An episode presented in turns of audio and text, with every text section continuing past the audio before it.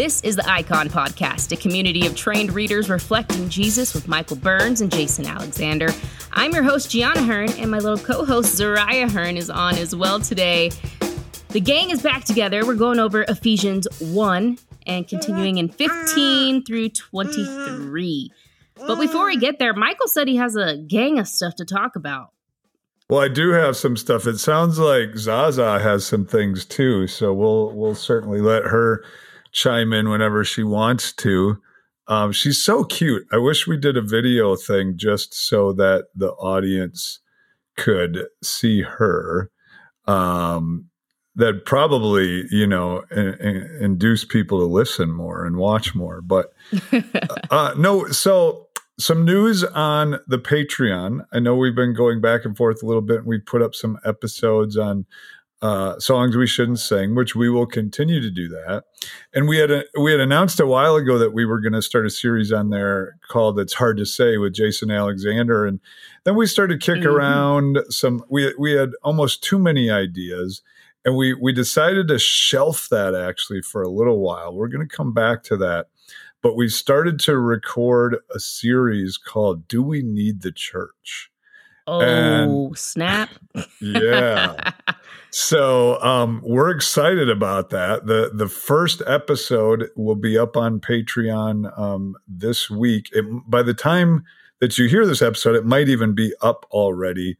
I'm not exactly sure what days it's going to go up, but the first episode is is called "Why You Shouldn't Go to Church," and we're gonna we're gonna delve in. It's just Jason and I talking about real things about the church that a lot of people are asking right now. Like, do we even need the church? What is the church? Why church?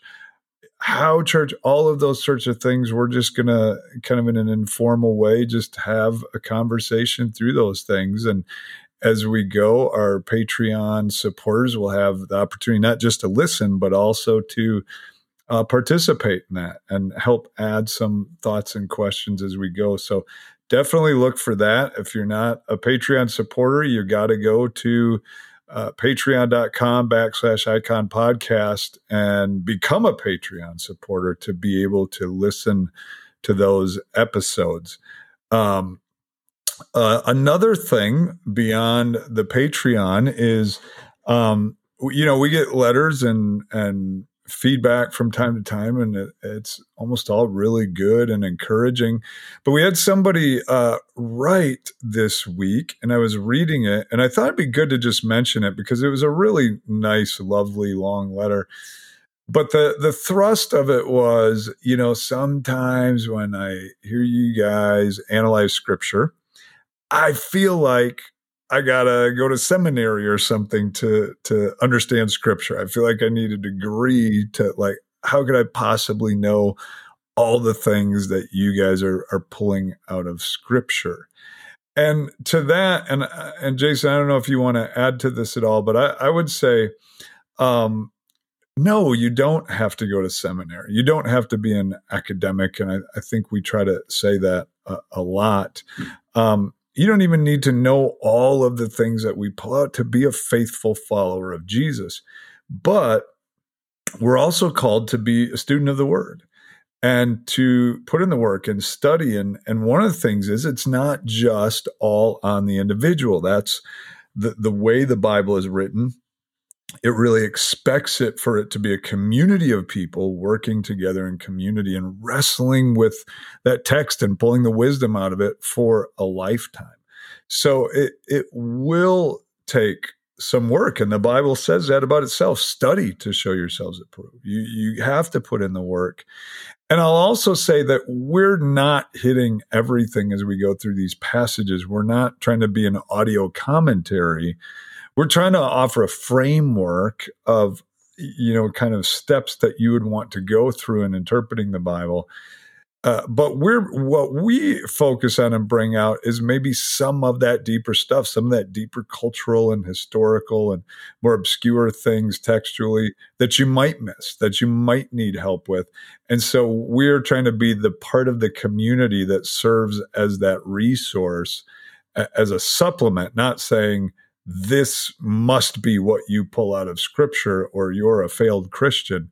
It's not that at all. We're trying to go to that other level for you to places that maybe not everybody would have the, the time or capacity to go to. And I think that goes along with our motto trained readers reflecting Jesus. The idea is for us to continue training always. When you're an athlete, you, you, don't just stop training because you've arrived. You have to continue flexing your muscles, do all these different things. So, you know, for someone like me who feels like, oh, I just haven't arrived to where Jason and Michael are, you know, it's a continual training, even for Michael and Jason. Uh, we're all at different totally points, but the idea is let's train ourselves so that we can be good mm. stewards of God's word and understand God more. Absolutely. And and you know, we go through those four points of interpretation in our hermeneutic of expectancy, the the reading glasses on, the time machine, take a selfie and kingdom come. And if if you've jumped in somewhere along the line and you're like, wait, what what are those four steps? That's where we encourage you to go back to episode 93, where we really walk through and explain those in more detail, explain why we do that as our framework. And then we've been following that in each episode. But if you haven't listened to episode 93, maybe we should remind people of that more often uh, to go back and you know, hit that episode where we really start and explain that. Uh, Jason, anything to add to that? Um, I don't think so. I, I, I mean, I understand that that uh, feeling. Um, I feel that honestly. I mean, mm-hmm. you know, I'll read I'll read books or attend lectures, um, and I certainly felt that you know in the classroom. Uh, but I feel like that sometimes. I'll, you know, passages say I'm very familiar with. I'll listen to someone whose life's work is though is that passage, and I'll be like, "Oh my goodness! I did, did I did I know anything? you know, did, did did I get any of it right?" And so I I feel that I think underneath that is an assumption about the Bible um, that we yeah that that you, you, it's not going to have an impact on your life until you've mastered it. And i think growing comfortable with what is almost a bottomless pit in, mm-hmm. in bible study it, it's it can be overwhelming. Um, and i think we imagine we're going to get our heads around it and we hear people who have spent a lot of time with a particular passage talk about it and we can tend to think well they got their heads around it but how am i supposed to do that and I think that that's just um yeah i don't know i i don't yeah. i don't at this stage of my life i don't feel the need to answer that question like i, I you, you, got you got to uh, be where you are and learn what you can and you know not everything needs yeah. a lot of stuff we talk about you don't need to talk about like right. we, we do it because it's on our mind and like you know for some that's exciting but for most it's not for most you could leave it to the side and be totally fine well, and I, I think of you know John uh, that that passage from thirteen to seventeen, where a couple times in there, John uh, Jesus tells the disciples on his last night before the crucifixion. Uh, There's plenty more I have to tell you, but I but you I won't because you couldn't yeah. handle it right now. Yeah. And I, I think it's that way with Bible study. Like the, the Spirit reveals things over time uh-huh. as as we can handle it. We're always getting more and learning and and able to do more and better. Because if jesus if jesus had instead of when he met his disciples instead of saying just come follow me if he had dumped on them everything that their lives were going to look like and demand of them they would have run away screaming at the time. They were you know had yeah well prophets that. did that. They ran away screaming. They're like i can't handle it, sure. It yep yep. Right. Yep. And so it's it's it's over time that we learn and we grow.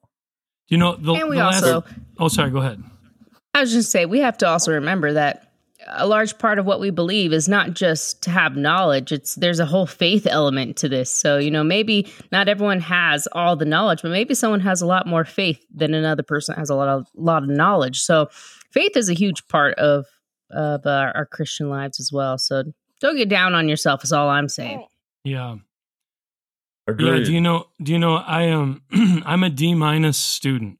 Um like I barely made it out of high school. I I actually don't like to read. It's definitely not my go-to move. So I was like, hey, I don't believe do it. Fun. I, it's true. Like I I buy I buy all these books behind me so that you think I'm smart. I don't read them. Um, but but I, I, it's true though. I, That's I, not true. No, it, it's true. I I am I read as a discipline. I mean, it's rare that I come across a book like I enjoy doing this. I, I, I do it. I don't know what drives me to do. It. I probably need some therapy. Um, but but what what I'm getting at is that it's not like um the stuff that uh, we d- describe here can't be accessed. And maybe it's just a matter of making available more resources if you're a reader. But today, you know, the, the really frustrating thing for me is you don't even need to read. Like you can you can download podcasts and learn what s- some commentaries will do. And so I think um, if you really wanted to study the text at a careful level, my point is you could. Um, if you have the time and you're driven to do so, uh, it, there's there's no market cornered here. Um, if I can do Right. if I can do that, anybody can. Good point. And in the meantime, we'll try to help as much as we can uh, because not everyone has that time. They might have a drive, but not the time. So today, back to our focus Ephesians. We started a new book that we are going through. We're still in chapter one, and we're starting in verse 15, going through 23. Michael Burns, I call him up. Yes. yes. That was not proper English, but Michael has been selected to be our reader for the day. I feel so privileged and honored. And I shall begin my reading with You want to verse. talk? Oh, she has some commentary as well. Zaza is reading in the original Hebrew. yeah, that's why we can Jason, understand. how is her pronunciation? Yeah, spot on.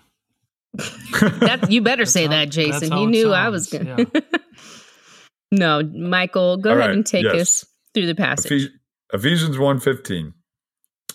For this reason, ever since I heard about your faith in the Lord Jesus and your love for all God's people, I have not stopped giving thanks for you, remembering you in my prayers. I keep asking that the God of our Lord Jesus Christ, the glorious Father, may give you the spirit of wisdom and revelation so that you may know him better.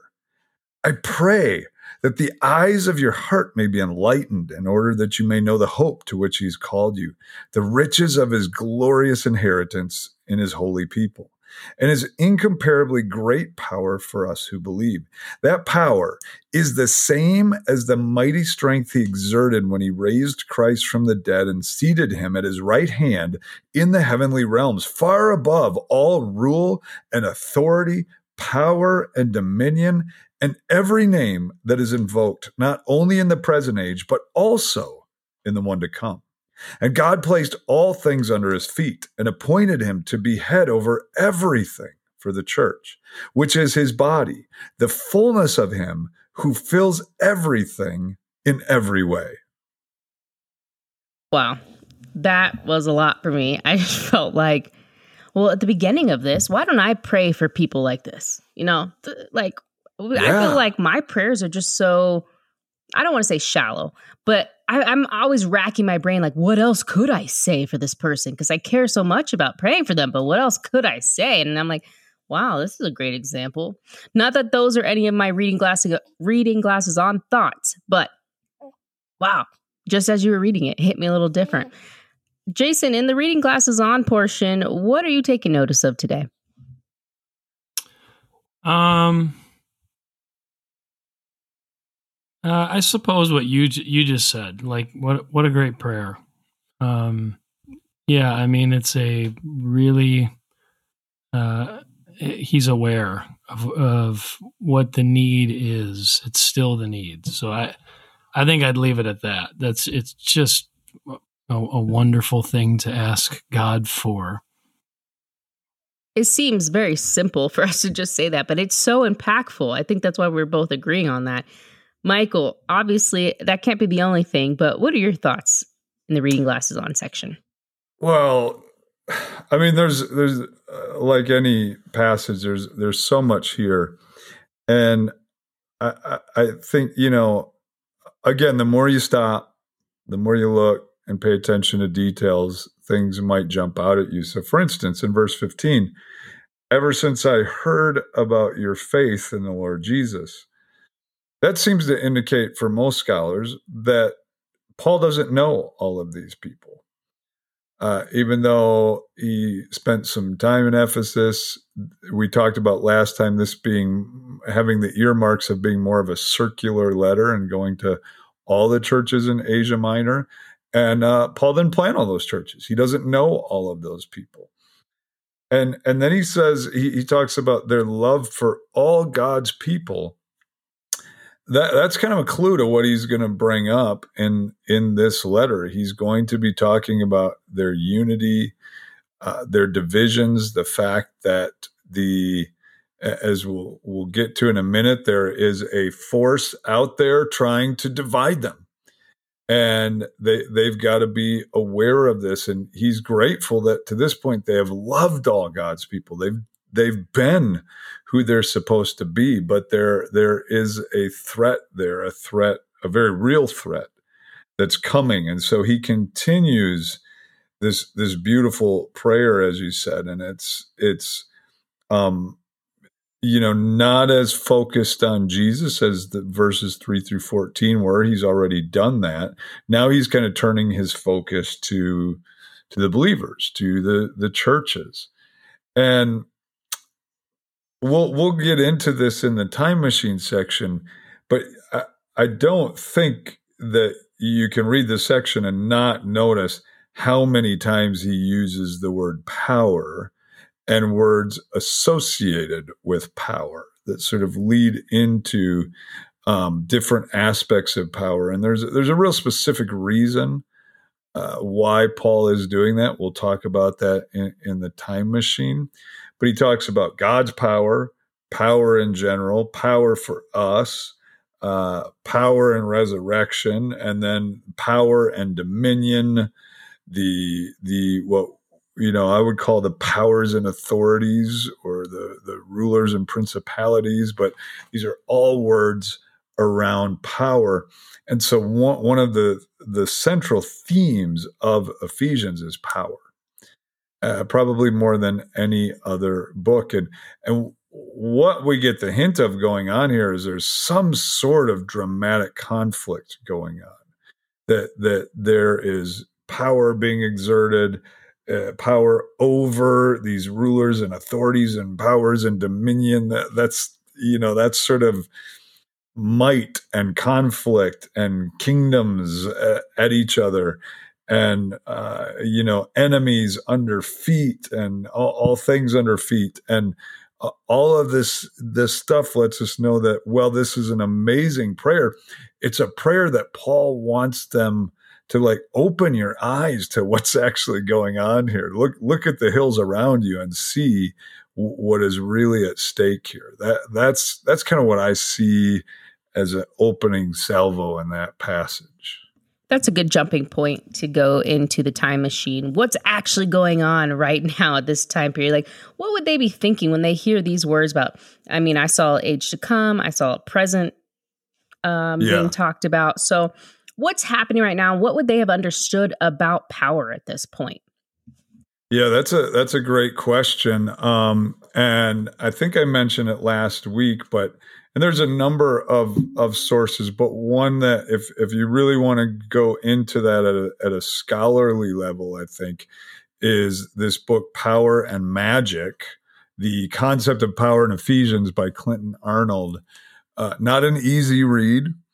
And uh, you if you want to really follow along with him you have to know greek or be ready to stop a lot and look up greek words and because a, a, lot of it he just puts in Greek, he doesn't translate. Uh, but he really lays out in there, and I won't get into all the details, but um, power was a big deal in Asia Minor. It was a big part of their um, worldview and the way they viewed the pagan gods. Um, the most powerful ones had the most power. They were trying to get power from the gods. Um, one of the ways which we see becomes important is um, if you knew the name of a god, you could have power over that god or demon or that divine being. Um, so there's an association with name and power, and so that's a that's a huge part of their worldview.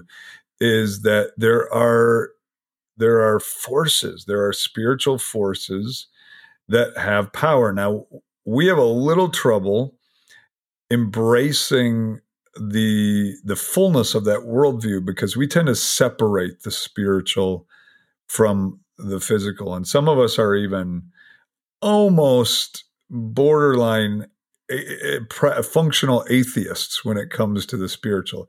Well, we believe in god we believe in jesus but we really don't pay attention to the impact of the spiritual world well in the first century there wasn't the big divide the way we have it. And so they absolutely believed that spiritual had impact on the the physical, on the material. There was sort of an inseparability there.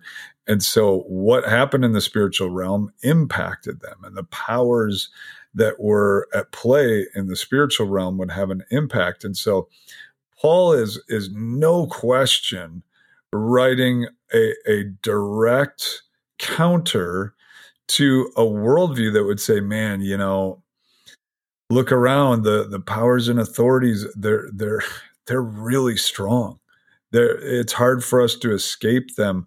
We maybe, you know, maybe we do have to pay some a, a little bit of allegiance to them. Can we can we completely give up allegiance? I mean, we have to live, you know, and and even the fact that they lived under this powerful Roman Empire was evidence of how powerful the pagan gods were. The, it was sort of one and the same. It was hard to separate the the power of Rome from the power of the the dark forces, the you know the powers and authorities and and so on. And so, um, as they were maybe ostracized or pushed out, or they were small, or they were not supposed to seek power and they didn't have influence, or even pers- when persecution comes, the temptation, that worldview is to be like, well, maybe Jesus isn't that strong after all. where's the evidence that he has any power? And so Paul is addressing that uh, for them that that you're not weak, and when you're tempted to question God, um, there is strength there. And he wants them to realize that Christ has defeated the might around them, both the seen and the unseen. And let me just point out a few things and and you know, feel free to jump in here if uh, this is not making sense or Jason if you have anything to add or G if you have anything to add. But he says notice in verse 19 now, this is after he's already mentioned a bunch of terms that were, were associated with power in the minds of first century people his riches, his glorious inheritance, all that sort of stuff. Um, his incomparably great power for us who believe. Now, those, those the the Greek words behind incomparably and great are actually somewhat rare words. They don't appear in the in the Bible a lot, but both of them um, can be found in the magical papyri, the, the magical writings of Asia Minor, and in magical inscriptions from Ephesus. So these were really important words when it came to the gods, the divine, the gods of Rome, the powers and authorities. Um, and so Paul uses their words and says, actually, it is God who has this incomparably or unsurpassing great power for us who believe in Jesus. That power, and, he, and he, there's actually a couple different words he uses in this passage for power. So if you if you want to look that up and see some of the differences there, I won't take the time to go into all of those, but there is some significance there. That power is the same as the mighty strength he exerted when he raised Christ from the dead and seated him at his right hand in the heavenly realms. So, what's the evidence that God has power? Well, he's defeated death. He's done what what Rome can't do. What you know, the gods don't do. No, but there's no evidence of that. So that that's an, a major it's a major flex, as we would say today. That's that's a huge flex.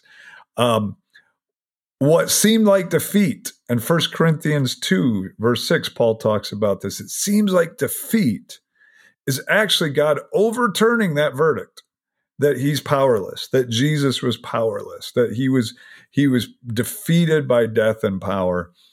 He has the power. And he goes on and he says, in fact, it's far above all of these the the heaven he's in the heavenly realms he's ruling in that divine realm and it's far above the the rule the authority the power and dominion these are all terms for the powers and authorities as paul envisions them um, he has the power over the powers and authorities. He is in control. Um, let me stop right there and say, you know, ask you guys if you have any questions or what you think of that or want to add to that, because there's, I, I, I do think it'd be helpful, even though we did it a little bit in Mark, to go back and and establish a little bit of the worldview of the powers and authorities and what that was. But I wanted to um, give you guys a chance to uh, say anything you need to say. Yeah, I'm I'm less less convinced that power is the number one lens through which to view Ephesians, but I am very drawn to it. And I, mm-hmm. I think especially because well, and to be clear, I'm not saying it's the number one. It's one that I'm pulling out here in this passage. But yeah, yeah no, it's ahead. it's strong. It's it's really strong. Um, and you know, one of the questions uh, within Paul's letters to, um, I don't want to say non-Jewish churches because there's there there are a lot of Jewish people in his churches, but uh, he's writing to to churches in Gentile territory. And the question is how much of Israel's story and worldview did he imagine uh, these non Jewish Christians needed? Because he, he brings up that first sentence we read, and this, by the way, is now the third or fourth sentence. It's one long sentence as well. But again, he's he's moving from this thoroughly um, Hebrew scriptures fueled worldview to now talking about power.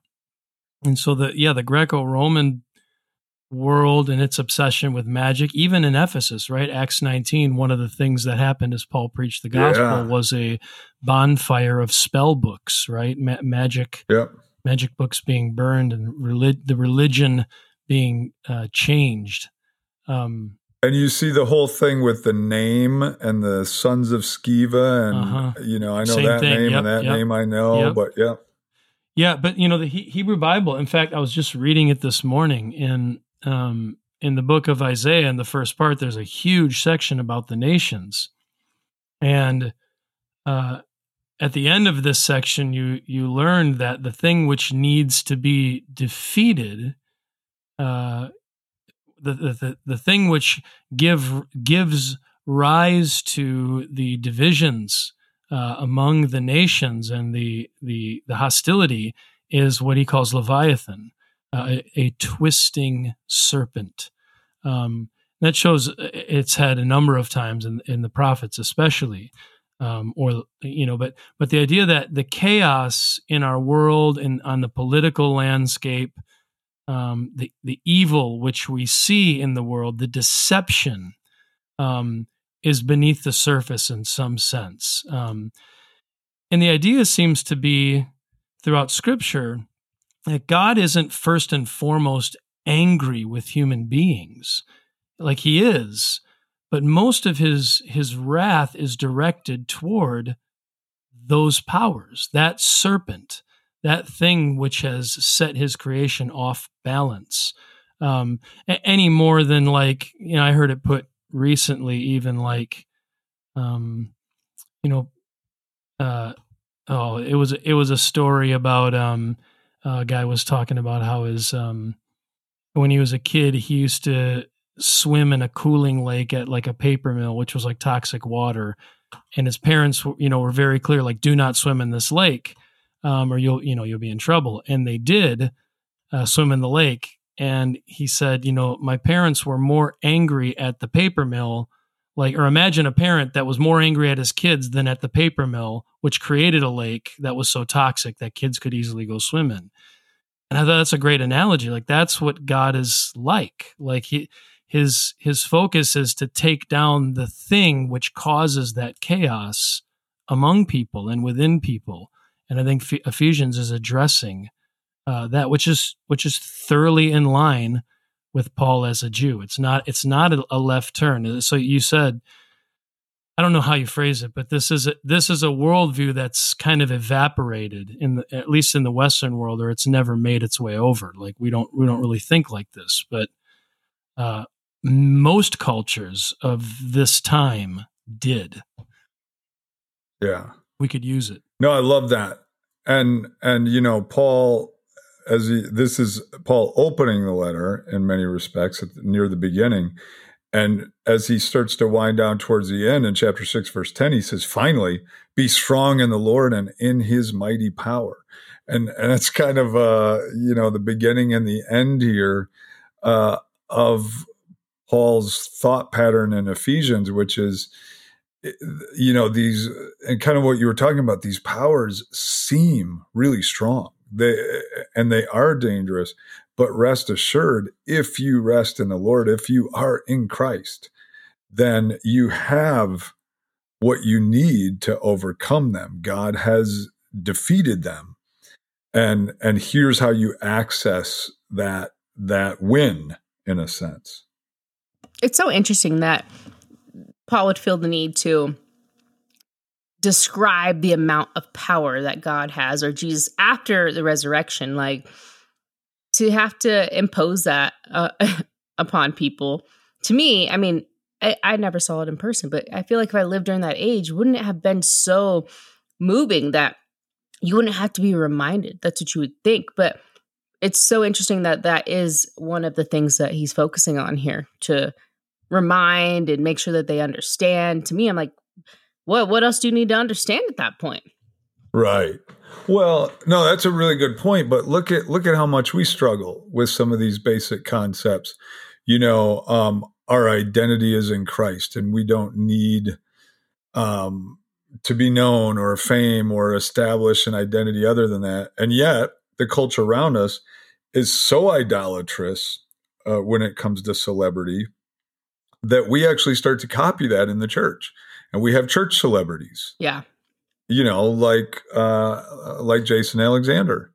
Um, yeah. A, a huge celebrity in in the Christian world. Well, I can't and, wait. I yeah, I've been. I want to keynote speak at a conference. I, I that's my ambition in life. So. Yeah, I, I, joke because I know it's not Jason's thing, but we yeah. we do that, right? Or uh, success you know our, our success is is in being known by god and yet the culture around us is so obsessed with success that we can feel a pressure to it. We have christians walking around going am i a success or not? Did i make it in life? Am i successful in my career? Am i successful in my reputation? And so we can struggle with some of these things and need to be reminded of it. And and this is paul addressing something that they struggled with and and the i guess the the strength of the powers and authorities is it's not just individual sin. It is the powers and authorities work in the realm of systems and uh, structures and uh, in fact let me i love this quote. Let me read this. This comes from um, the drama of ephesians from uh, timothy gombis and he says, Ephesians, therefore, is also a polemic in which Paul asserts the triumph of God in Christ over the powers that rule the present evil age and explains the manner in which the people of God are to inhabit this victorious drama, letting it orient and shape their lives together as a community. When they do this, when the people of God play their roles faithfully as the spirit empowered body of Christ on earth, they participate and they participate in and perform God's polemic.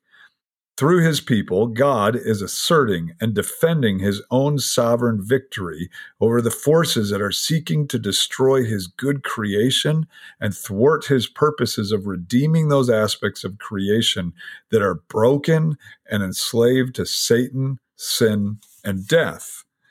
And let, us back up just a minute here and talk about the, the powers and authorities. Um, the Bible mentions them a lot, but not maybe always in the way that we would want. As soon as we start talking about the powers and authorities, people start having questions like, well, what exactly are they? Who are they? How do they operate? From where did they come? What do they look like? You know, I want to know. yeah, we, we want to know those things. And the Bible is fairly resistant in going, no, I'm not going to answer those questions. Uh, I don't know that we could even understand if it tried to answer them, but it, it's fairly shadowy. Where did they come from? Don't know.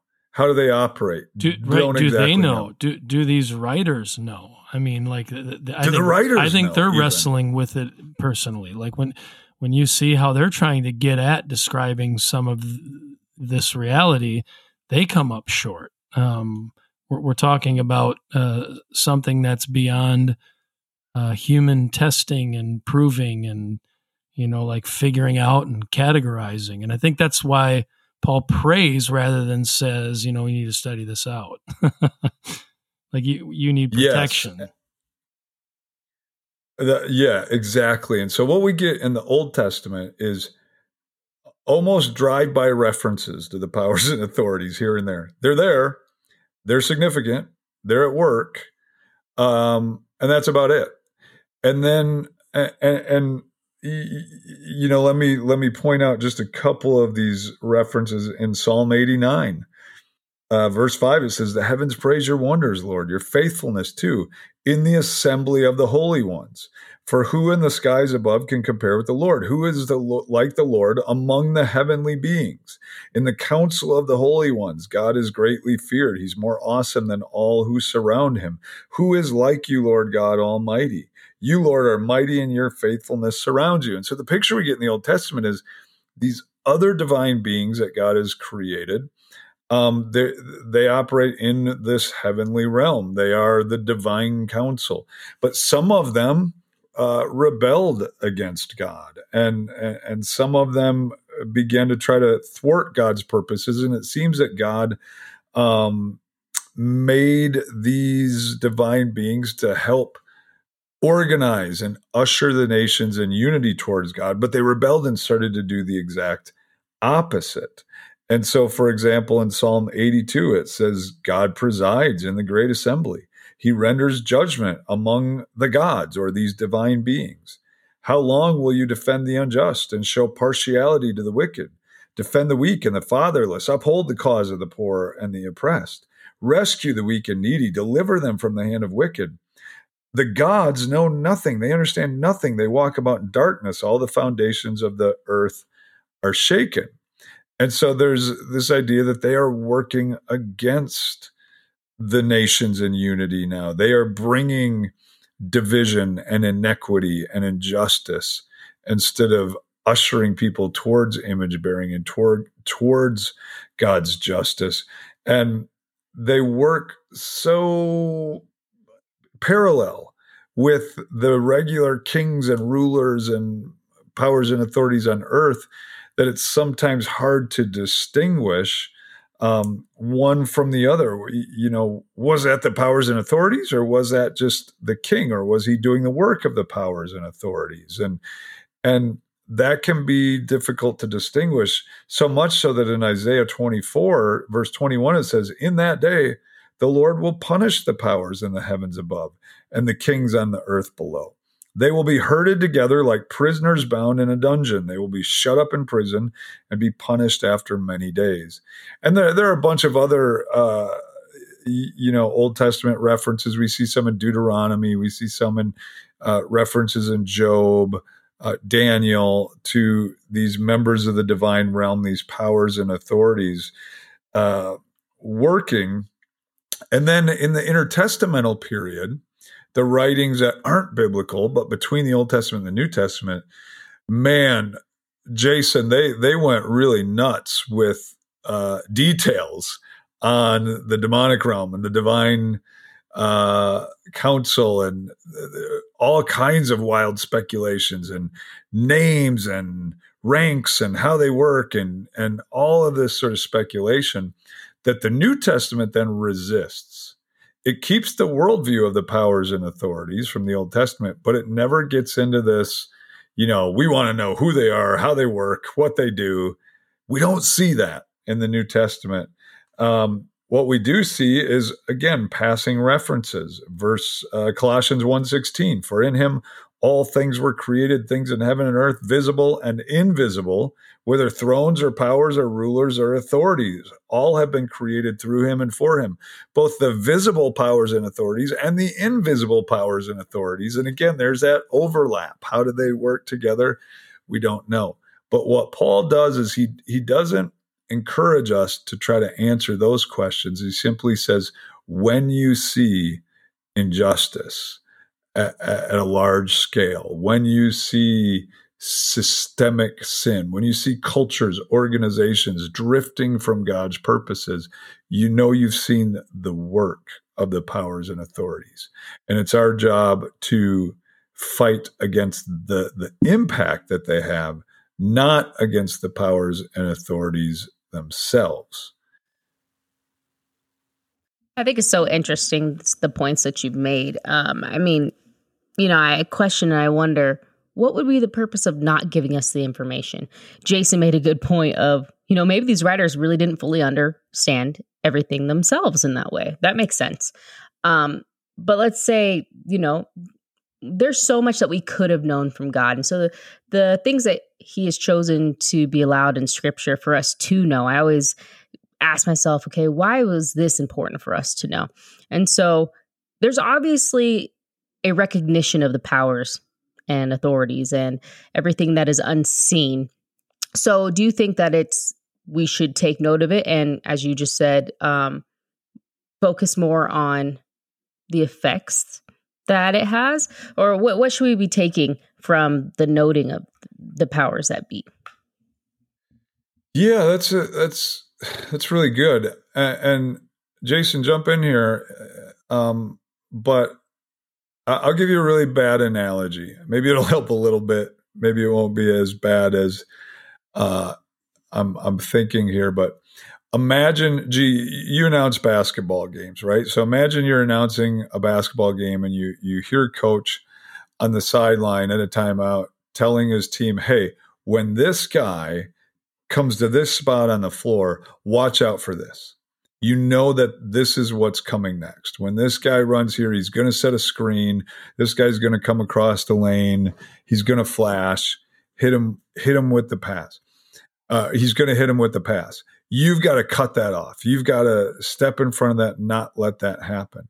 That would not be the time for the players to go, Hey, coach, when was that player drafted? Yeah. um, and who first came up with that play? And, you know, start asking all these details that might be interesting. But in the moment of the battle, you just got to stop that play. Mm-hmm.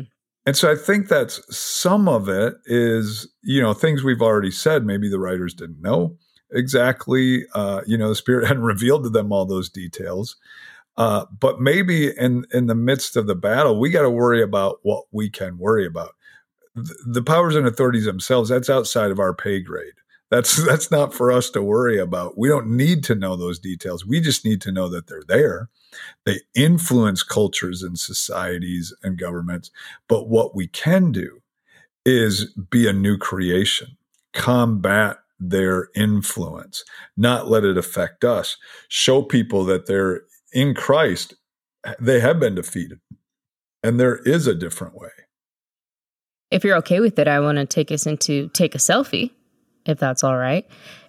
Jason, as we talk about take a selfie, what I mean, I'm thinking kind of collectively here, but as a church, as a community of people following God, what should we be taking away from this, do you think? Um yeah, I I mean there's there's not much you can take away, and you know, and that may be. I mean, it's it's kind of like what Michael was just just saying. I think um, you know you mentioned the period between what we call the Old Testament and then the New Testament. You know, um, uh, Jewish uh, Hellenistic literature. Uh, you know, this period when when Greece was um, uh, in in charge. Uh, there, there was a lot of this speculative literature written, um, like say Enoch. Um, uh, it, for for those of you who saw the Russell Crowe Noah movie, uh, you've already had an interaction with the Book of Enoch. That's that's the the story of the flood that the director and the writer was telling. Um, but it's you know Enoch, if you don't remember, is in Genesis five one name among a list of names of people who have died, uh, who didn't die. He was taken, as the text says.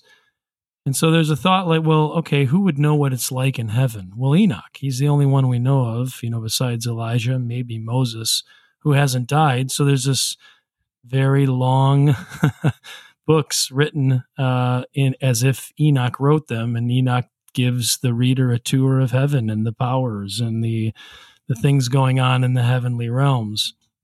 And while those aren't um, those aren't considered to be scripture, uh, you know, that makes an appearance in like the the, the Enoch specifically makes an appearance in Jude and Second Peter.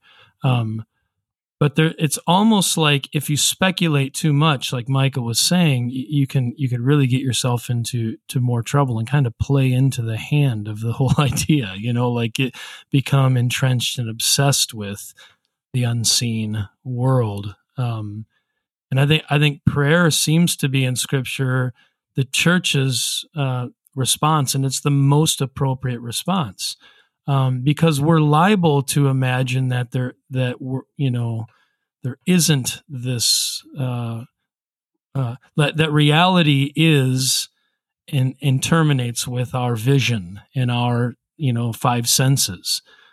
Um, I, I remember Fleming Rutledge telling a story about a woman who drowned her children in a lake, um, and on the on the she said on the on the newspaper the next day it said the face of evil and it was a picture of this mother.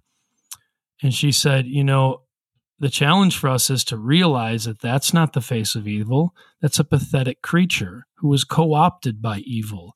Uh, that ev- evil uh, stands at a, at, at a, a much higher level uh, and has power in our lives and in the world around us at, at a level we can't quite get at so the church finds itself, in one sense, needing God's help. Um, and yeah, we can we can respond to when we see those powers at work. Uh, we can identify it and turn to God. Um, but I think the most practical is to not become overly obsessed with what we can't know um, and but to know that it exists and therefore be prayerful which again i say prayer is the takeaway for most of the applications on these podcasts. Uh, but my question would be do we do it? Like do we get together and pray like that or or, or not? Um, because I, I think i think this truly is um, it's why churches split right? Especially with all the political upheaval in our country. Like uh, we just think it's people. We, we're angry at people uh, but the challenge is to see like, oh, this is something d- bigger and deeper. We need to pray. We're being we're being used by the powers right now. Um, so, yeah, alertness. He says, open the eyes, open their eyes. So I think a, a prayer for alertness is huge. Michael, thoughts on take a selfie, and I think it kind of breeds into kingdom come as well. But I'll let you yeah. take over. Yeah, I love I love what Jason just said, and I'll I'll build on that. And I think, you know, he, he mentioned watchfulness. Well, well, who is being watchful here? Yeah, Paul is praying for the people of God as a as a collective, as a group, to be watchful. Um, he praises them for their love for all God's holy people, and then says, now as, as a group are you realizing this? I hope you realize these things. And I think for us, as we look at our at ourselves, one of the things that we can miss in what Paul is doing is because we are Western and we are so trained to read as individualists that we we miss the collectiveness of this battle. This is the powers and authorities working through the the empire, the culture around them, uh, and then the God who has placed all his fullness for our benefit. He, you know, this is what Paul says. He raised Jesus from the dead for our benefit. He's filled the church with his power for our benefit. He's given us the tools um, to combat the effects of the powers and authorities as as a collective. And so this is where this becomes important. If we reject the idea of the powers and authorities, or we just don't pay attention to it, uh, as Paul will emphasize over and again in this letter, then we start to think that the the only aspect of the spiritual battle that we're fighting is personal moral failure. Like that's the sum total of sin is our personal moral failures. And so then the solution to that is sin management to no longer have that personal moral failure. And the gospel that we start to to preach and, and tell is you can be saved from that personal moral failure and you can be forgiven of it. And the power of following Jesus is that you will no longer have these personal moral failures. Um, and that as an individual, you can be forgiven, you can go to heaven, you can be free of those things. That's all true but it's only half the story. The other half is that we are we have become blinded to in the West, in the United States of America, is the powers and authorities are there. There are fallen systems, structures that go beyond just individual sin, right? And so, so, so, for example, um, the percentage of Americans today who take personal negative action towards somebody because of the color of their skin or dislike somebody and see them as lesser because of the color of their skin. It's way less today than it was 50 years ago or 100 years ago or 200 years ago. Way less. And we could say, who? Well, that battle's been beaten. No more racism. But if you look at the, the work of the powers and authorities to establish cultures and structures and systems that create inequity based on that, you no longer need the the feeling or the mindset that somebody's inferior because of the color of their skin. The inequity has been built in. And if you deny that the powers and authorities work and you deny that there are these systems and structures, then you will keep the injustices and the inequities of that mindset from 200 years ago will continue to multiply today and continue to have impact today. That's just one example. You could give 50 examples. And so when we reject the idea of systemic evil, um, we miss the fact that, yes, all that stuff about personal moral failure, but half of the doctrine of sin, then, in a sense, is also be aware of the powers and authorities and their influence through culture and systems and inequities and injustice. And it's all over the Bible. And so we must embody that together as a people. I can't do that by myself. We must become a different sort of people that wipe out those inequities, that wipe out those superiorities and inferiorities and those injustices and wipe out all of the effects that the powers and authorities have, right? And so um, we need to do that. But I think we probably have a similar question that the readers of Ephesians chapter 1 might have, or as they hear Ephesians 1 being read for the first time. And, and Paul is talking about he is, he, you know, he's far above the powers and authorities and they're under his feet. The question that would raise in the mind of, I think, the original audience and ours is where's your evidence for that, Paul? I know you said God has great power. Okay, that was in the resurrection. But what does that mean for us right now? Because right now, it looks like the powers and authorities are winning. I see their impact. I see the inequity. I see the injustice. I see the the conflict and division all over the place outside of the church and inside the church sometimes. So where where is your evidence? If the, if the powers and authorities are really defeated then what's the evidence that Christ has defeated them? Paul won't get to that for a little while, but I think he wants him to sit in that for a minute and and wrestle with that like wow what what is that? Because he's going to hit him with a a real like eye opening gut punch that should wake them up to see the importance of the people of God. And so we've got to see that together the importance of the body, the importance of how we live in response to God. Yeah, and that and that that's a, that's I think our big greatest challenge with this is to to not notice the um the sweep of this that it's it's not just um nor has the the life of faith ever really supposed to have been about me and my my sin um, that that's ultimately ultimately what needs to change or that's where god's attention is just getting rid of my personal sin. I, I, and and it's not as simple as like well when evil things happen within or outside the church to say well the powers made me do it um, and that's i think what paul's getting at is that um, our awareness our alertness to to notice when there's a there's a force uh, at work among us that that we need to be aware of and not be willing participants or blind, deceived, you know, sheep led to the slaughter,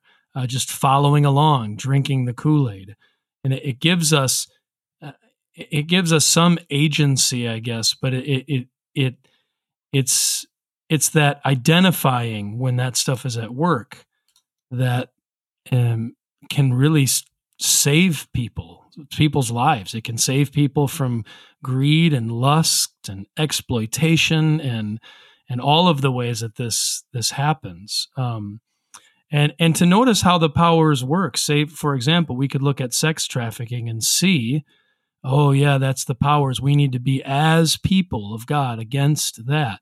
It's like, okay, but what about the fashion industry and the way women are presented? Like, eh, are the powers? Does the tentacles reach uh, there as well? Are, are they connected? Um, and so I think um, it ends up being a very communal thing, but it also stretches into the individual's lives uh, to make decisions personally. Um, to to uh, and I love what Paul is doing. Paul sees it uh, in part at least. And he's saying, I want you to see it. And I think there's some of that too for us, like to help one another out when it's like, look, we're, we're being co opted, we're being hijacked uh, by a, a, a, a, a what's the word, a dark force. I feel like we're talking about Star Wars. Um, but.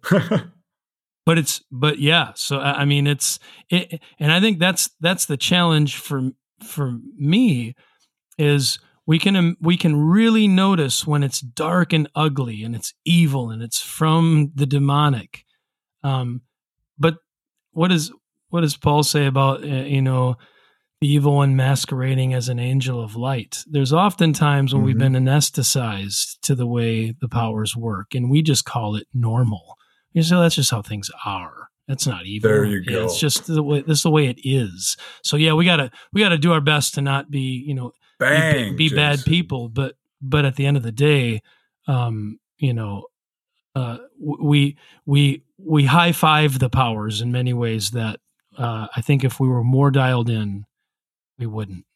Mic drop. Mic drop from Jason. Beautiful. Awesome. Well, great discussion. any more points that either of you want to add before we wrap this one up? Oh gosh, I have a million, but we should probably stop here and we'll move on to chapter two next time. So look ahead to chapter two, and we'll be back talking about Ephesians. This has been the Icon Podcast. If you guys are loving it, that's all we want to hear about. Just kidding. If you want to send us any comments, please reach out to us on Facebook or you can even email us at the icon podcast at gmail.com. Com and also, we appreciate the Patreon listeners and everyone who's supported us so far and uh, all the, the new stuff you guys are going to be talking about on there, Michael, that you mentioned at the beginning of this episode. I think I may have to become a Patreon person because. Uh, it sounds interesting, sounds exciting. Michael and Jason have great stuff coming your guys' way. I'm, I'm sure we can get you access to that. I mean, I didn't want to ask, but you know. well, it's been another great one. We look forward to talking with you all next week. This is the Icon Podcast. Catch you soon.